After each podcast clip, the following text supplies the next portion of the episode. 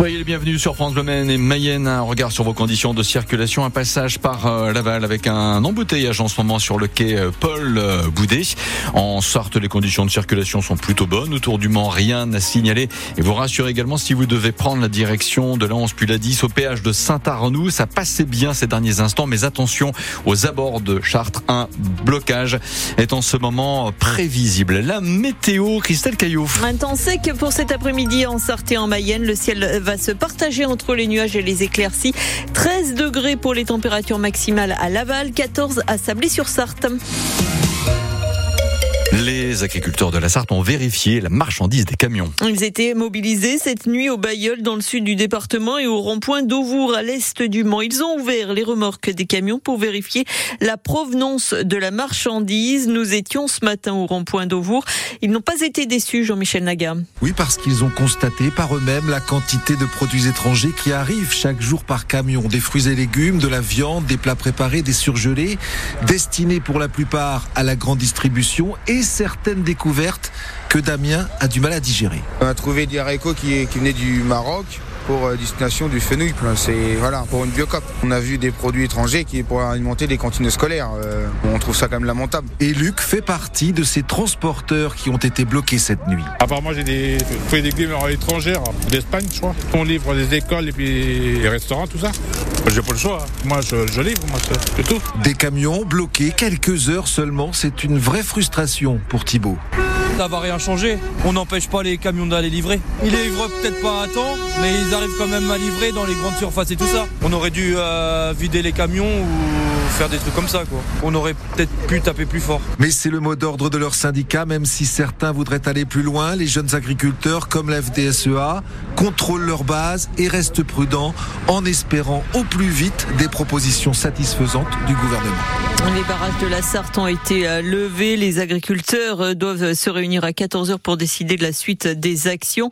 Au niveau national, c'est le blocage des entrées de Paris qui est en cours. La FNSEA veut mettre 8 points de blocage aux entrées de la capitale sur les autoroutes A1, A4, A5, A6, A13, A10 et A15. Il y a actuellement des perturbations euh, sur toute la vallée du Rhône entre euh, Lyon et Nîmes et Montpellier, également dans le sud-ouest entre Toulouse et Bayonne, également entre Clermont-Ferrand et Limoges et au nord de Clermont-Ferrand. Pas euh, d'action euh, trop euh, musclée pour le moment en pays la, ailleurs en Pays de la Loire, si ce n'est au nord d'Angers. Et pas d'action ni de blocage non plus en Bretagne. 15 000 membres des forces de l'ordre sont déjà mobilisés autour de Paris avec même des blindés au niveau de Rungis. Le Premier ministre Gabriel Attal dit envisager des mesures supplémentaires pour protéger le monde agricole. Des propositions seront faites dans les 48 heures selon le ministre de l'Agriculture.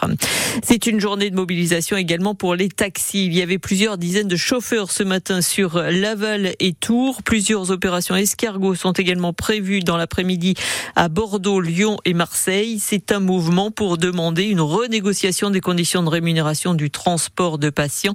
Les taxis craignent que les nouvelles conditions de travail ne les forcent des remises additionnelles sur leurs tarifs en cas de transport médical, les contraignant même à faire du covoiturage de patients. Le directeur de l'hôpital du Mans se veut rassurant sur la reprise des accouchements à l'hôpital du Bayeul. Guillaume Leroy était notre invité ce matin et il va prendre prochainement la direction de celui du sud de la Sarthe. Pour lui, la maternité qui est fermée depuis juillet dernier pour les accouchements n'est pas condamnée. Évidemment, il n'y a pas d'objectif de fermeture de cette maternité hein, qui réalise entre 400 et 500 accouchements euh, par an. Mais une maternité sans accouchement, c'est pas viable. Voilà, il faut, il faut, il faut se rappeler que pour réaliser des accouchements, il faut quatre compétences différentes sage-femme, obstétricien, anesthésiste, pédiatre. Ces quatre compétences, il faut les réunir en même temps et 24 heures sur 24. C'est ça la difficulté, puisque par ailleurs, ce sont des compétences en, en pénurie au niveau national. D'ici à ce qu'on puisse reprendre les accouchements, l'idée c'est qu'on puisse organiser des parcours pour euh, les femmes enceintes et qu'elles puissent trouver une maternité au Mans euh, ou à Angers, dans, ou à Château-Gontier, ou à Château-Gontier, en tout cas dans les environs, pour euh, organiser leur parcours et, et, faire en sorte que le jour de l'accouchement tout se passe bien. Et ça peut passer aussi par des consultations, un suivi de la grossesse euh, sur le site du pôle santé Sarthe-Loire. C'est ça l'intérêt aussi, c'est en proximité, éviter des déplacements euh, jusqu'au Mans ou jusqu'à Angers. Guillaume Laurent, le directeur de l'hôpital du Mans, interview à retrouver dans son intégralité sur francebleu.fr. Le conseil départemental de la Mayenne demande des comptes à l'hôpital. Et oui, car comme en Sarthe, les fermetures à répétition des services d'urgence des hôpitaux coûtent cher au département. En fait, les pompiers doivent faire plus de déplacements pour acheminer les malades et le surcoût est estimé à 70 000 euros.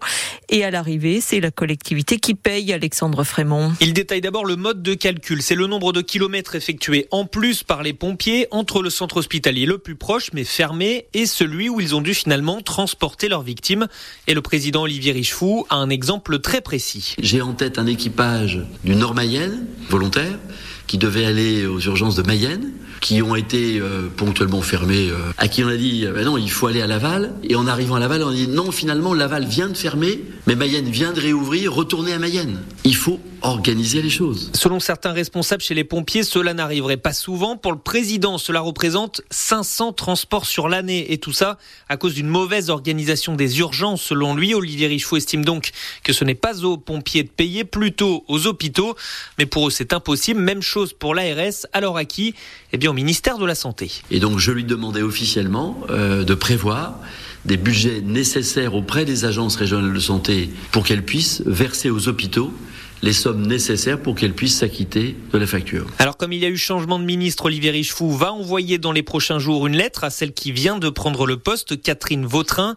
Au-delà d'être payé, il demande surtout une réorganisation des urgences en Mayenne. L'ARS, l'Agence régionale de santé et la direction des hôpitaux concernés n'ont pas souhaité s'exprimer sur ce dossier.